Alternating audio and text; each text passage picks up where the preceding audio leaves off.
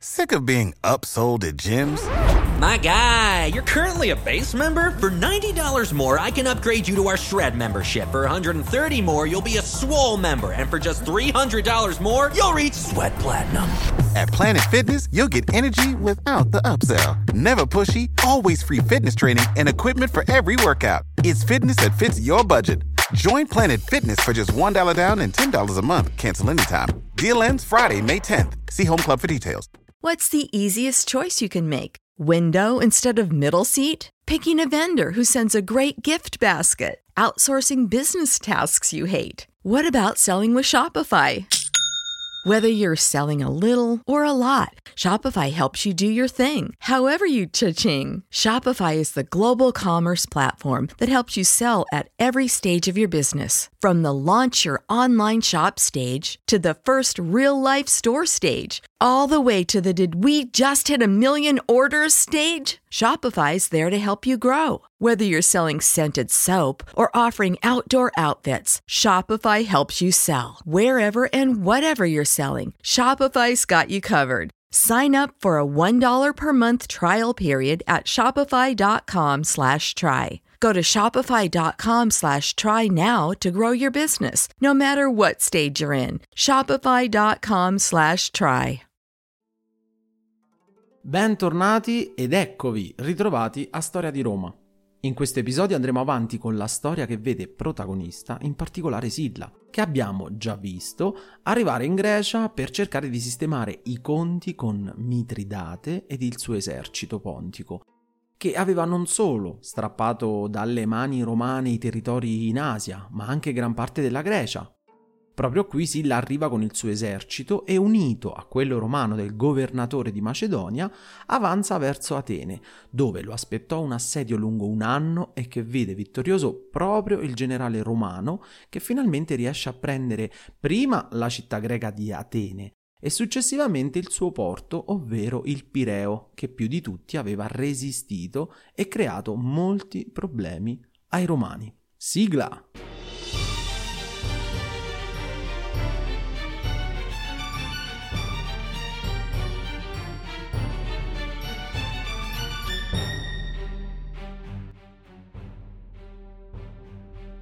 La situazione politica romana però abbiamo visto che era nuovamente in subbuglio. Il console in carica Lucio Cornelio Cinna, un mariano di fatto, fece rientrare in Italia Gaio Mario che era scappato precedentemente per non essere ucciso da Silla e quindi ora Silla passò da quella figura di restauratore della politica romana a nemico dello Stato. Che cosa accadrà? Prima di cominciare vi volevo invitare a seguire la pagina Instagram di questo progetto dal nome Podcast Storia di Roma. Vi invito inoltre a supportarmi per potermi aiutare a proseguire questo progetto che senza un vostro aiuto potrebbe terminare date le numerose spese per la creazione degli episodi e per l'acquisto dei libri. Potete darmi una mano andando su Patreon all'indirizzo www.patreon.com slash storia di Roma. Intanto ringrazio i miei mecenati su Patreon che sono Lorenzo Andreoli, Paolo Fernandez, Oriol Garrix, Marco Modugno, Francesco D'Arpino, Gavens, Angelo Salustri, Armando Bossarelli, Carlo Benvissuto, Fabio Micarelli, Giuseppe Amato e Mirko Rossetti. Grazie. Cinna ormai aveva cambiato schieramento politico, come abbiamo già visto, e Mario era tornato a Roma. Silla non poteva più ricevere sostegno di denaro e di vettovaglie da Roma e quindi non esitò a trovare tutto il necessario ovunque poteva, prima grazie al tesoro dell'Acropoli di Atene e poi in ogni territorio dove il suo esercito passava. Archelao nel frattempo, ricordiamo Archelao, ovvero il valoroso generale pontico che era rimasto a difesa del Pireo, scappò poco prima che i romani riuscissero ad entrare e andò ad est per riunire le forze con due eserciti pontici. Uno comandato da Dromicates e l'altro invece comandato dal figlio di Mitridate che stanziava in Tracia, ma che era morto di febbre e ora un ufficiale di nome Taxiles ne aveva assunto il comando. Mitridate aveva adesso un'armata formidabile di oltre 100.000 fanti e 10.000 cavalieri e l'esercito aveva 90 carri falcati che già conosciamo. C'erano pontici, sciiti, frigi, bitini e cappadoci. Il primo incontro avvenne e si vide la piana riempirsi di uomini che brillavano al sole. La piana di Cheronea. Tanti erano i popoli insieme, con armature e colori vivi e ricchi di oro e di argento. Silla aveva ricevuto rinforzi invece dalla Tessaglia, diciamo una legione, e in tutto riusciva ad avere 40.000 uomini, eh, solamente rispetto al grande esercito pontico, però poté scegliere il luogo dello scontro che scelse appunto eh, nella piana di Cheronea. Nonostante però avesse scelto questo territorio, era comunque un territorio accidentato, questo sì, e ciò non giovava alle cavallerie al numero maggiore dell'esercito pontico, però era comunque uno spazio troppo ampio e questa era una cosa che andava contro alle truppe romane poiché erano di minor numero e quindi facilmente accerchiabili. Così Silla che cosa fece? Fece costruire sul suo lato destro un fossato riempito di acqua, mossa strategica e giusta. Archelao inizialmente non voleva attaccare battaglia in quel luogo perché appunto era un terreno che non avrebbe favorito la sua cavalleria, non era una piana perfetta e eh, anche non solo la cavalleria ma anche i suoi carri falcati, però fu in qualche modo, tra virgolette, costretto, poiché tutti i suoi generali pressarono tantissimo il generale stesso perché volevano approfittare del loro, della loro superiorità numerica di truppe e anche la paura che Silla avrebbe potuto ricevere altri rinforzi, cosa che però non poteva avvenire, visto la situazione politica romana di cui abbiamo già parlato. L'esercito di Silla e di Archelao si disposero per la battaglia. La battaglia di Cheronea, battaglia che la iniziarono i pontici. Lanciarono subito 60 carri falcati, ma che essendo troppo vicini al nemico non ebbero la velocità adatta per poter creare scompiglio e soprattutto vennero la maggior parte fermati da dei pali appuntiti che fuoriuscivano appena fuori dal terreno, messi proprio dai romani prima della battaglia. Strategicamente i romani con questa mossa andarono subito in vantaggio su Mitridate. Lo schieramento dei pontici era dei più classici, fanteria centrale con ai lati la solita cavalleria e dietro la fanteria gli ausiliari e gli italici, o meglio tutti quegli italici che avevano scelto di loro volontà alla fine della guerra sociale romana a passare dalla parte pontica. Queste truppe in particolare di italici, badate bene che erano eh, soldati ancor più presi da una grande determinazione di vincere questa battaglia. Perché? Perché sapevano bene che avendo tradito Roma, una volta sconfitti avrebbero ricevuto ancor più l'ira dei romani stessi e quindi erano presi da una grande forza e da grande impeto. Silla invece schierò le sue truppe su tre linee e tutte con degli ampi spazi tra loro per poter far fluire cavalleria o fanteria che serviva all'occorrenza. E proprio lui si mise a capo dell'ala destra romana. L'ala sinistra invece fu affidata a Lucio Murena e a Ortenzio e temendo lo stesso Silla una manovra a tenaglia, che cosa fa?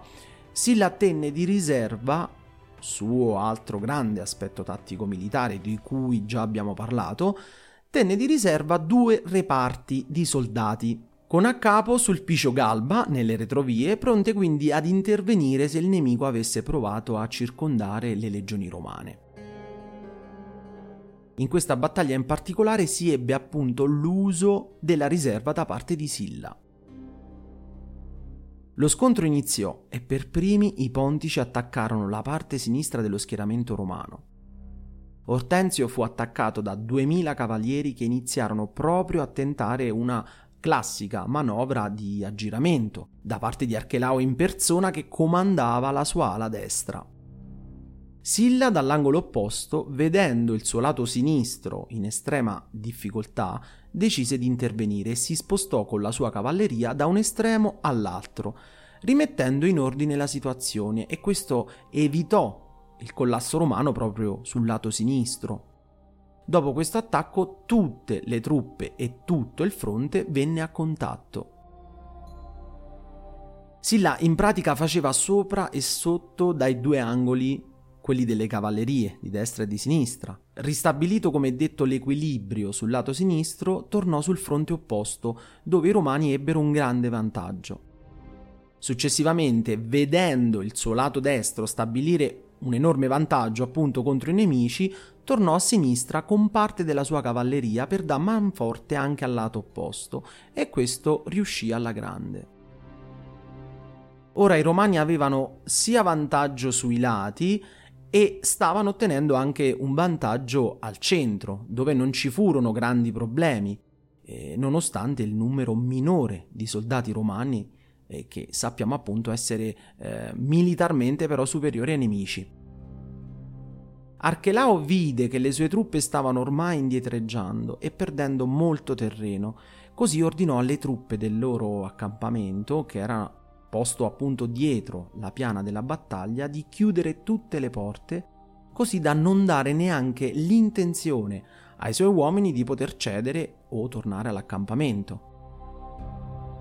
Archelao fece di tutto per non far cedere il fronte, ma ormai non poté nulla, e anzi la mossa di chiudere le porte fece solo che amplificare la disfatta pontica, visto che si erano ammassati davanti le porte chiuse dell'accampamento e una volta ormai aperte era troppo tardi, poiché i romani erano troppo vicini e addirittura riuscirono ad entrare dentro le porte e a sterminare praticamente tutti i soldati che ormai scappavano in preda al panico. Secondo le fonti, tra prigionieri e morti sul campo di battaglia vi furono 100.000 uomini dalla parte pontica, mentre dei soldati romani solamente 14 caduti, di cui due si erano persi per poi tornare sul campo a fine battaglia.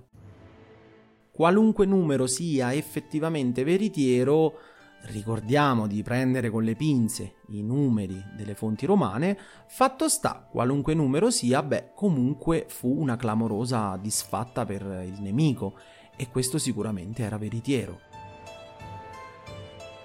Silla aveva vinto anche a Cheronea e questo lo proiettava sempre di più alla riconquista dell'Oriente.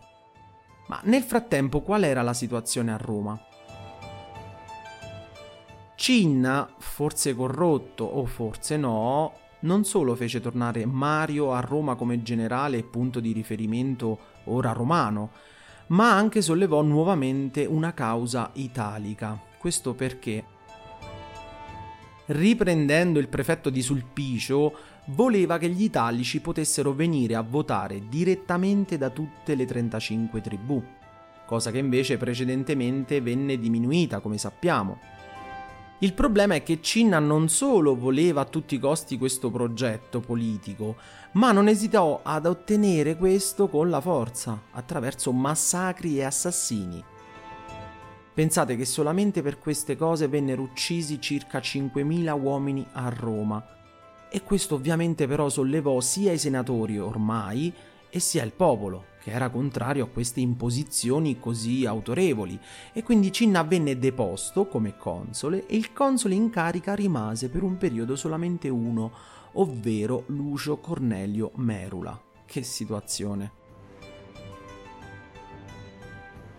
Cinna però aveva rifiutato di arrendersi.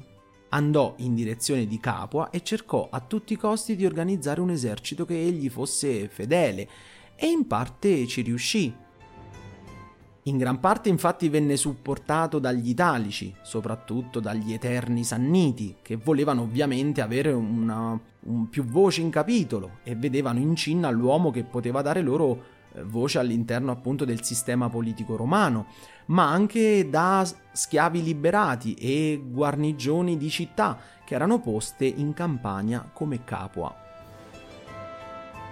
Raccolse quindi un buon esercito e si diresse anche lui come Silla verso Roma, lo stesso Silla che lo fece anni prima. Non era solo, perché ovviamente fu appoggiato anche dai suoi, dai suoi amici fedeli, eh, come Caio Mario ad esempio. A Roma però nel frattempo vi fu una delle numerose pestilenze che vedremo accadere spesso nella storia romana e in quel periodo ne scoppiò una di grandi dimensioni che fece morire tantissimi soldati che erano proprio di guarnigione a Roma e quindi di difesa. I populares, i mariani quindi, cinsero d'assedio Roma e dopo lunghe trattative di pace riuscirono ad entrare.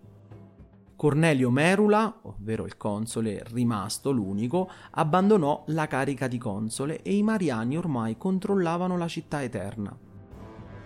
Dopo aver chiuso le porte, pensate, iniziarono ad uccidere tutti quelli di pensiero politico contrario ci fu letteralmente una caccia all'uomo durata circa una settimana, dove vi fu un vero e proprio sterminio.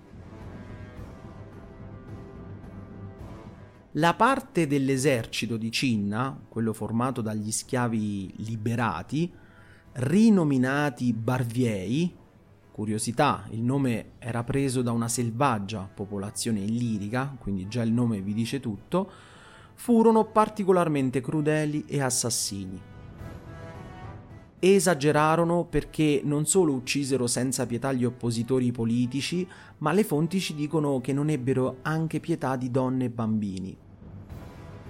Le teste mozzate di quelli che furono uccisi vennero messe in bella mostra nel foro romano.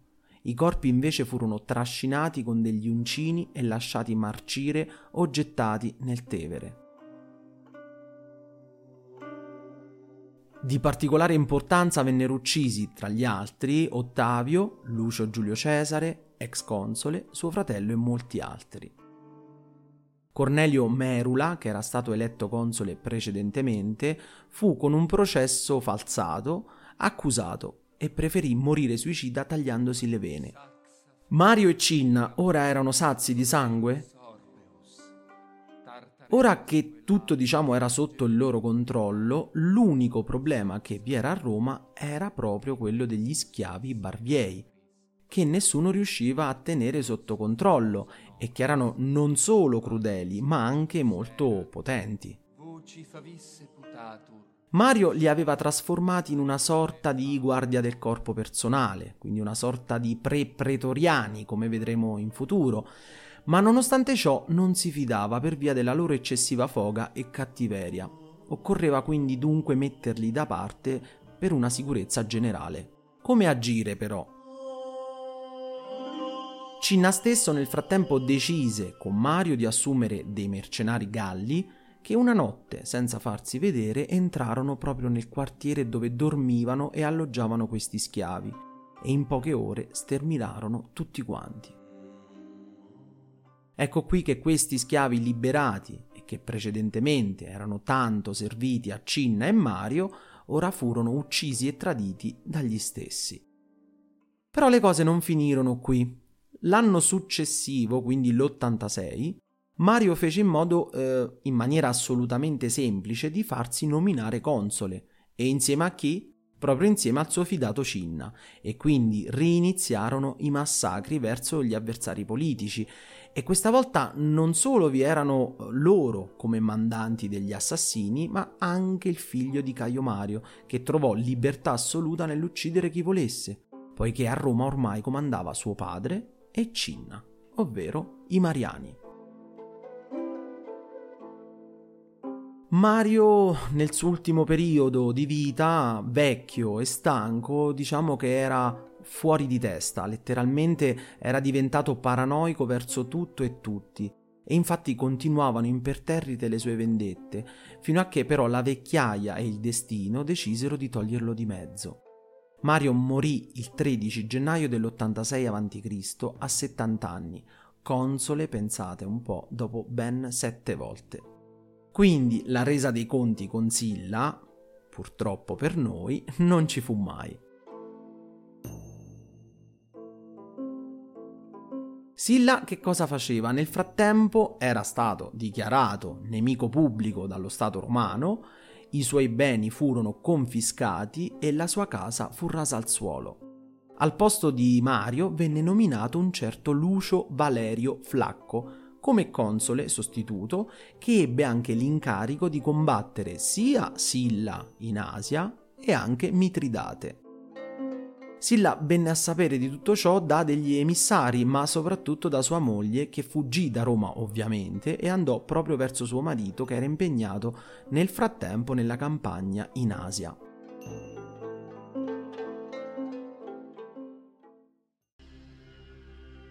Flacco era abbastanza esperto in ambito politico, ma meno in campo militare, e aveva un esercito composto solamente da due legioni, e quindi difficilmente avrebbe potuto reggere il confronto con Silla. Prima però il suo esercito perse molti uomini in una tempesta che vi fu quando attraversò l'Adriatico in direzione Grecia, poi invece dallo scontro contro un esercito pontico di piccole dimensioni e infine da alcuni soldati che scelsero di passare dalla parte di Silla. Così Flacco non volle subito avere uno scontro contro Silla, visto che ne conosceva già l'esito, però attese eh, di poter ricevere ulteriori rinforzi da Roma. Qui potremmo parlare per un altro episodio intero, ma vorrei riassumere eh, molto questa parte perché altrimenti diventerebbe molto pesante all'ascolto. Vi dico in maniera riassuntiva che eh, Flacco, questo personaggio qui, era un personaggio molto ma molto avido e che addirittura cercava di far soldi anche solo marciando sull'aspetto delle vettovaglie in arrivo per il suo esercito e con altri tanti piccoli trucchi, che però non erano mai piaciuti ai suoi legionari, che lo avevano seguito come comandante ma che mai lo avevano amato. E eh, non doveva piacere neanche a figure politiche come questori o governatori romani. Diversi infatti furono i fatti accaduti che gli fecero perdere totalmente la credibilità dei suoi uomini, fino al punto di non essere più voluto come comandante dai suoi legionari che a un certo punto cercarono, in preda alla rabbia, lo cercarono per ucciderlo e che lo trovarono nascosto in un pozzo. Flacco, sperando di non essere trovato, preso e portato in superficie, venne giustiziato con la decapitazione dai suoi stessi uomini. Vi era ormai un cambio obbligatorio di comando per i Mariani. Io vi ringrazio per l'ascolto, se il podcast vi è piaciuto e vi interessa cliccate sul segui che trovate di fianco per non perdere i prossimi episodi. Per domande, chiarimenti o suggerimenti potete scrivermi a storiadiroma.podcast@gmail.com. Io vi ringrazio e al prossimo episodio.